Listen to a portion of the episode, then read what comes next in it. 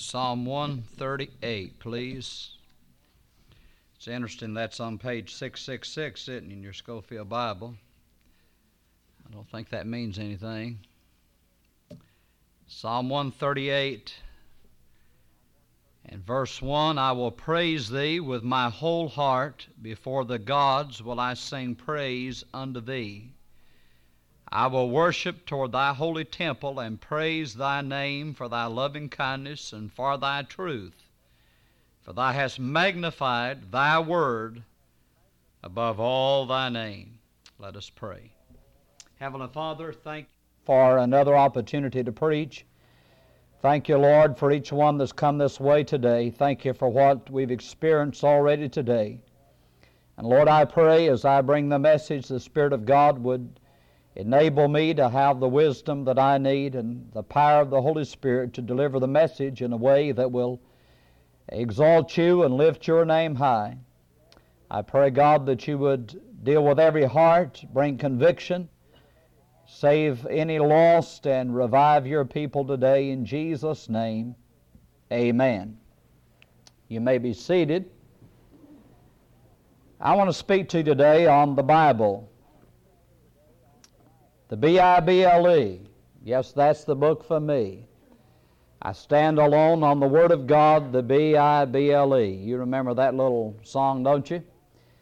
And here the Bible said that God has magnified His Word above all His name. Some people say you make too much of the Bible. I don't think you can make too much of it. And uh, the name of God, the Bible's one of the Ten Commandments, thou shalt not take the name of the Lord thy God in vain.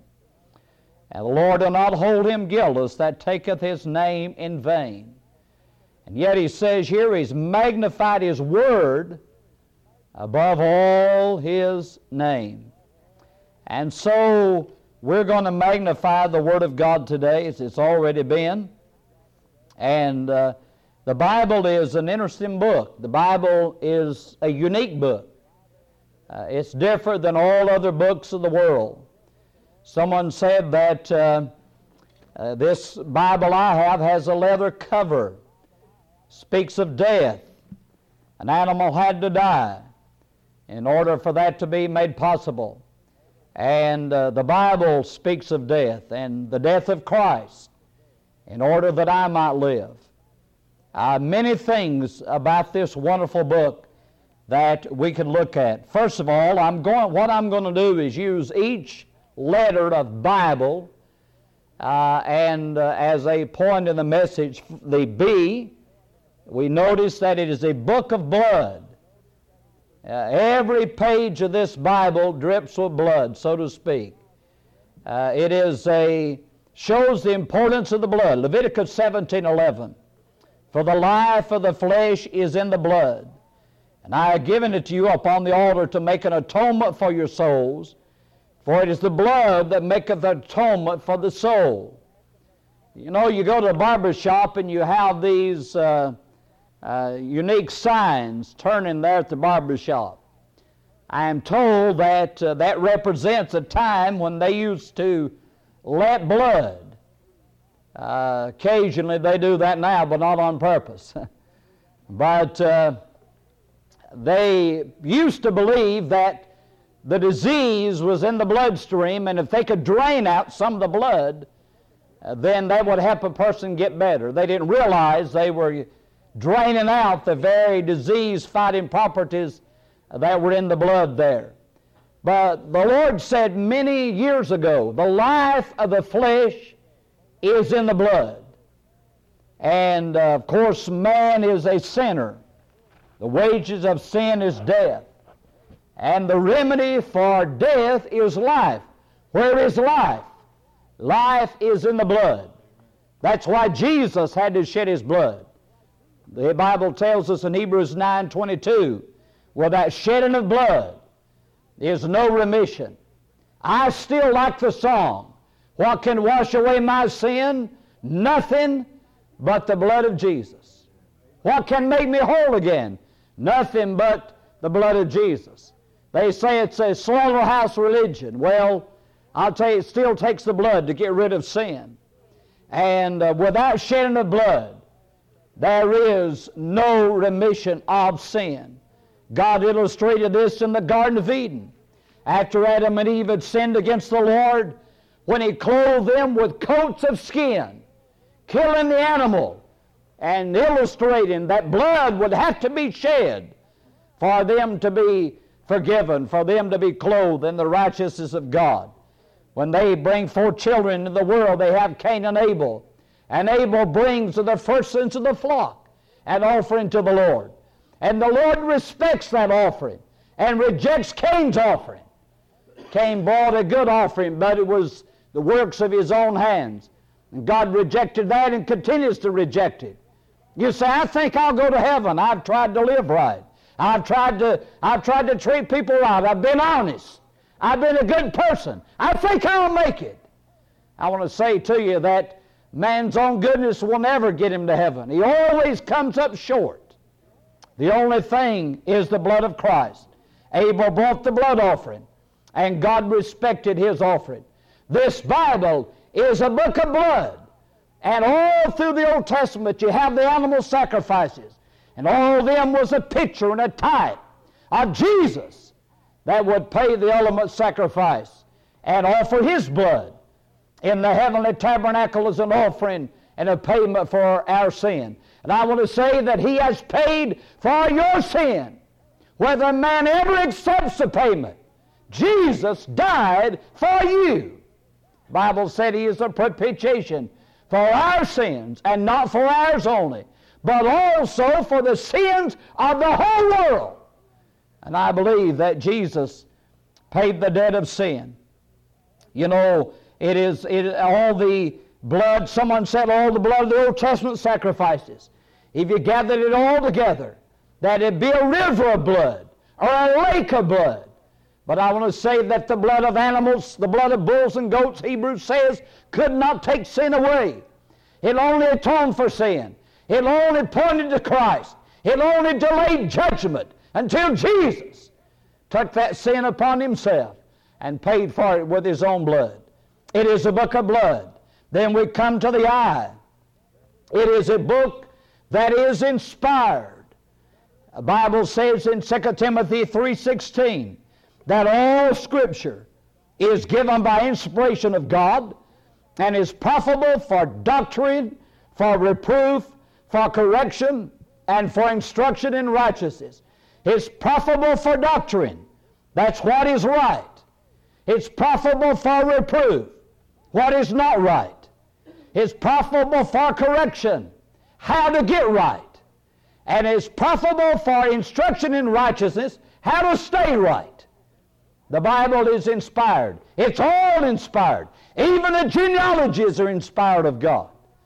And sometimes you may not get a lot of uh, comfort out of those genealogies, but they're all there for a purpose. And they're all important. It's all inspired. I believe it all. Someone said they believed it from cover to cover and believed the covers because the cover said Holy Bible. Well, I won't go that far, but I do believe it is all inspired. Someone told, uh, I think it was B.R. Lakin, said, Well, I believe it in spots. He said, I don't know where the spots are. I just believe it all or none. And I agree with him. I believe it's all the Word of God, every word of it. And it's all, it's what the Bible said, all Scripture is given by inspiration of God. 2 Peter 1 20 and 21, knowing this first, that no prophecy of the Scriptures of any private interpretation. For the prophecy came not in old time by the will of man, but holy men of God spake as they were moved by the Holy Ghost. Uh, these men, men, you say men wrote the Bible. That's true.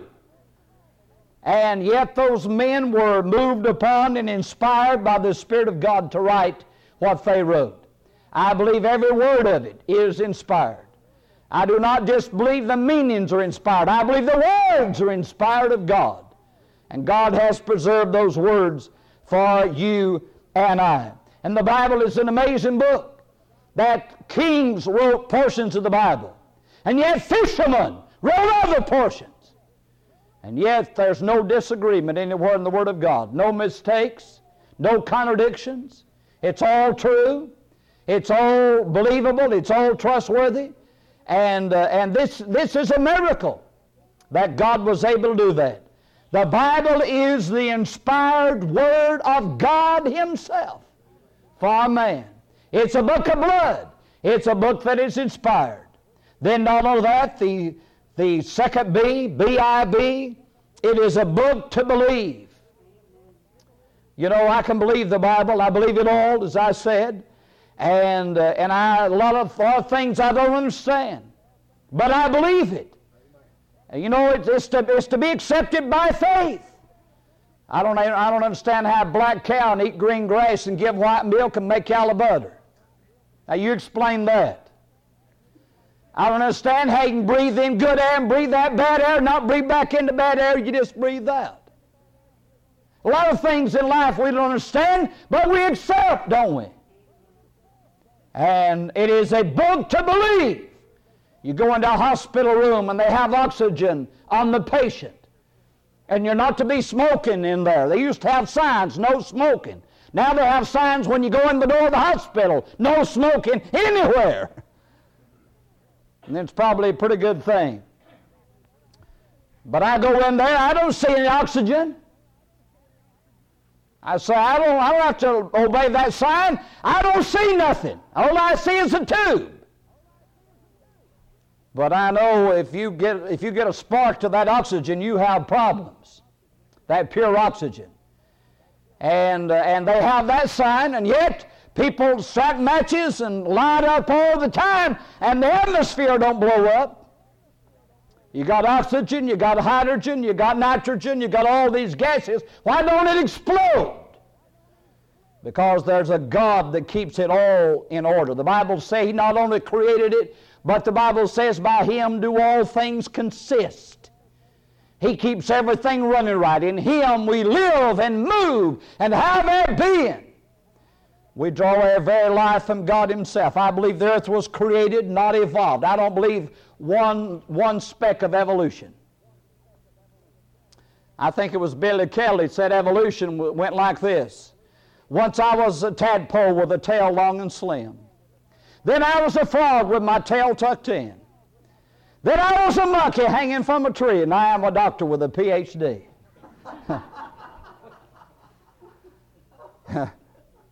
You, you believe evolution, believe that. I don't believe in evolution. I believe God spoke it into being.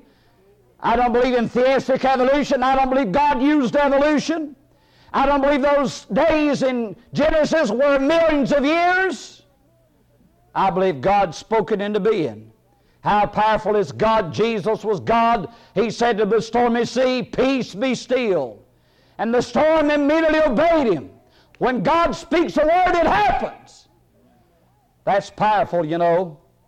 And, uh, and I, I, I never cease to be amazed that I can hold in my hand such power. This is the most powerful book in all the world. I believe in creation, don't believe in evolution, believe the Israelites marched across the Red Sea on dry ground. I don't believe it's the Red Sea. I don't believe it's ankle deep water. I believe God parted the sea and they walked across. I believe Jonah swallowed the whale. How many believe that? Jonah swallowed the whale. Uh oh. Just seeing if you're listening. I believe the whale swallowed Jonah. And uh, I don't have any problem with that. People say that's impossible. I believe Jesus walked on the water. I believe he fed 5,000 with five loaves and two fishes. I believe he could speak to a dead man and the dead come forth from the grave. That's power. I want to tell you, it's a book to believe. I believe he died on the cross, was buried, and three days later walked out alive forevermore, never to die anymore. That's Jesus. That's our Savior. And 40 days later, he ascended back to the Father. And soon he's coming in the clouds to get us out of here. The Bible said in John 20, 30, and 31, many other signs truly did Jesus in the presence of his disciples, which are not written. Or to have eternal life, you've got to believe this book. Many other things he, he did, many other things he said. Don't worry about those. The thing we need to worry about is what he put in this book. The Bible said if you believe it, you can have life. That's why these men are trying to raise money to buy Bibles. they believe that. And one thing I like about the Gideons, everyone I ever met tries to win souls themselves. You know, I wouldn't have much confidence someone tried to try to get Bibles to other people and tried to get them saved that wasn't trying to do it here. It's a book to believe. So the Bible is a book of blood. It's a book that's inspired. It's a book to believe. And then the L. It is a book to love. Psalm 119, 97 we used in the opening. Oh, how love I thy law. It is my meditation all the day. What do you think about? You tell me what you think about, and I'll tell you what you're in love with. When I started courting my wife, that's all I could think about. I was in love with her. but I'll tell you, when you get saved, that's something you think about too, isn't it? You remember when God saved you? You know why we don't meditate in the Word of God? We don't read the Word of God. Meditation. I met you in the opening. We've lost the art of meditation. We're too busy running ourselves to death. And why? You know, I talked about the porches in the old days. And, uh, you know, how long has it been since you've seen somebody sitting out on a porch? The day's work was done. They, they went home, got in the rocking chair, and sat there in the porch. Neighbors maybe come over and talk a while. And, and meditation. The word meditation, the Bible has the idea of a cow chewing the cud. You know, a cow will go out there in the early morning eat grass, got those three stomachs, and, and, and eat the grass, and, and then they'll go over on a shade tree and lay down, belch it up, and chew it. Now, I don't, I don't think I'd enjoy that, but if I was a cow, I'd like that. But they belch it up and they ruminate, they meditate on it. The Lord said, That's what I want you to do. When you come to church and hear the Word of God, then go home and during the week, think about it. Meditate on it. He said, I meditate on the Word of God all the day. Psalm 119, 127, Therefore I love thy commandments above gold, yea, above fine gold. Is that really true? We love the Word of God more than we love making money. That's what the psalmist said. You know, Psalm 119 is the longest, longest chapter in the entire Word of God. 176 verses, and all 176 verses magnify the Word of God and tell how he loves the law of God, how he loves the Word of God, how wonderful it is to him. And uh, he said, I love it above gold, above fine gold. There's nothing more important to me than the Word of God. It's a book to love. You love the Bible? You ought to love it. You ought to love it, first of all, because of its purity. Psalm 12, 6, the words of the Lord are pure words as silver tried in a furnace of earth, purified seven times. You know, you don't have to be embarrassed when you read the Word of God, do you? It's a pure book. But I'll tell you on television, you know, they ain't but three or four channels worth having as far as I'm concerned. Recently, they added, the cable company added a bunch of more channels and said everybody is asking for it. I've yet to find the first person that asked for it. I don't know who they're talking about. and they just added more junk.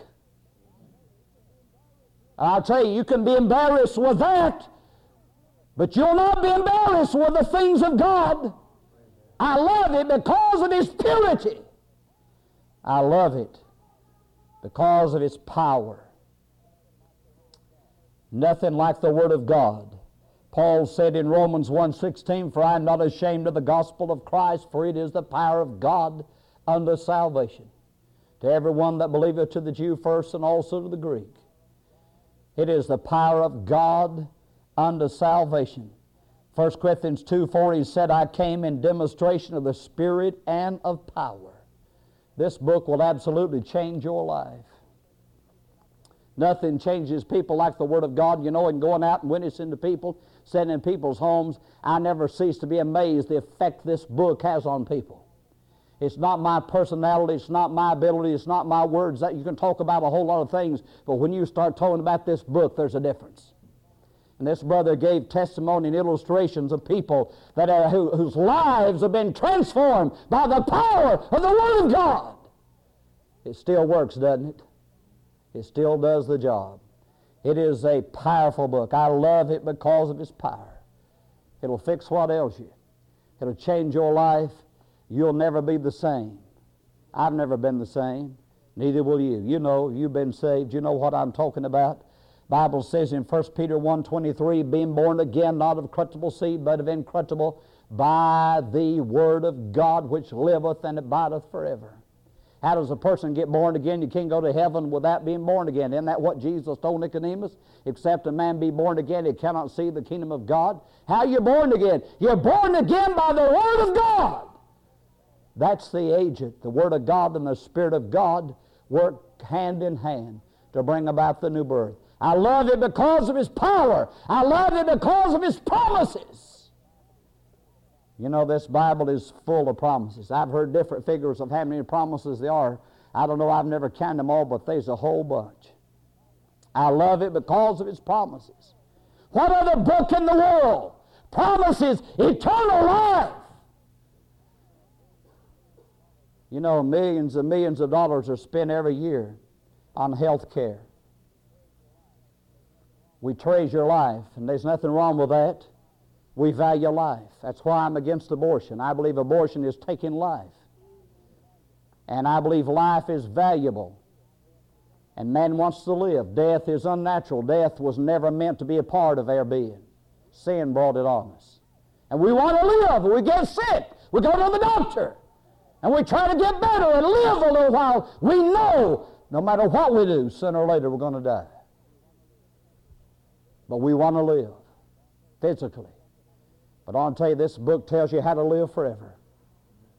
How to live forever in a glorified body. Man, I wouldn't miss that. I'll tell you, a body is never going to get old. Body's never going to get sick.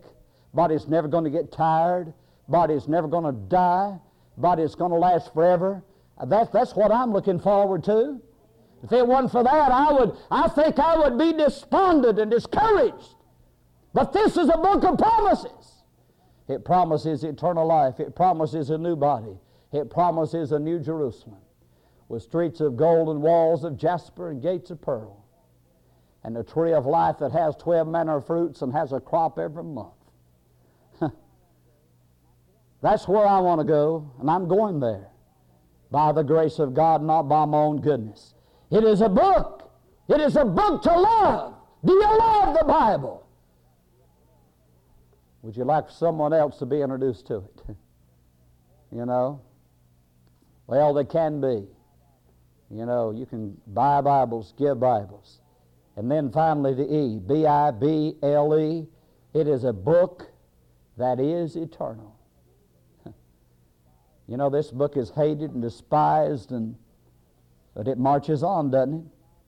Psalm 119, 89, Forever, O Lord, thy word is settled in heaven. It may not be settled in some people's minds. It may not be settled in some colleges, but it's settled in heaven. Thy word is settled in heaven. In Matthew 24, 35, heaven and earth shall pass away, but my word shall not pass away. The word of God endures forever. In John 6, they said this is an hard saying who can, who can hear it? And from that time, many of his disciples went back and walked no more with him. And Jesus turned to the twelve and says, Will ye also go away? And Peter said, Lord, to whom shall we go? Thou hast the words, thou hast the words of eternal life. How do you get eternal life? You get it by words. Whose words? God's words. Where those words at? Those words in this Bible. That's where it's at. Thou hast the words of eternal life. The B I B L E. Yes, that's the book for me. I stand alone on the Word of God. The B I B L E. There's a poem I learned years ago, if I can remember it. Hadn't quoted it in a long time, but I'll try. It talks about the eternal Word of God. It goes like this Last eve I paused beside the blacksmith shop and heard the anvil ring the vesper chime. Looking in upon the floor, I saw old hammers, worn by beating years of time. How many anvils have you had? asked I, where that war and battered all those hammers so. Just one, said he.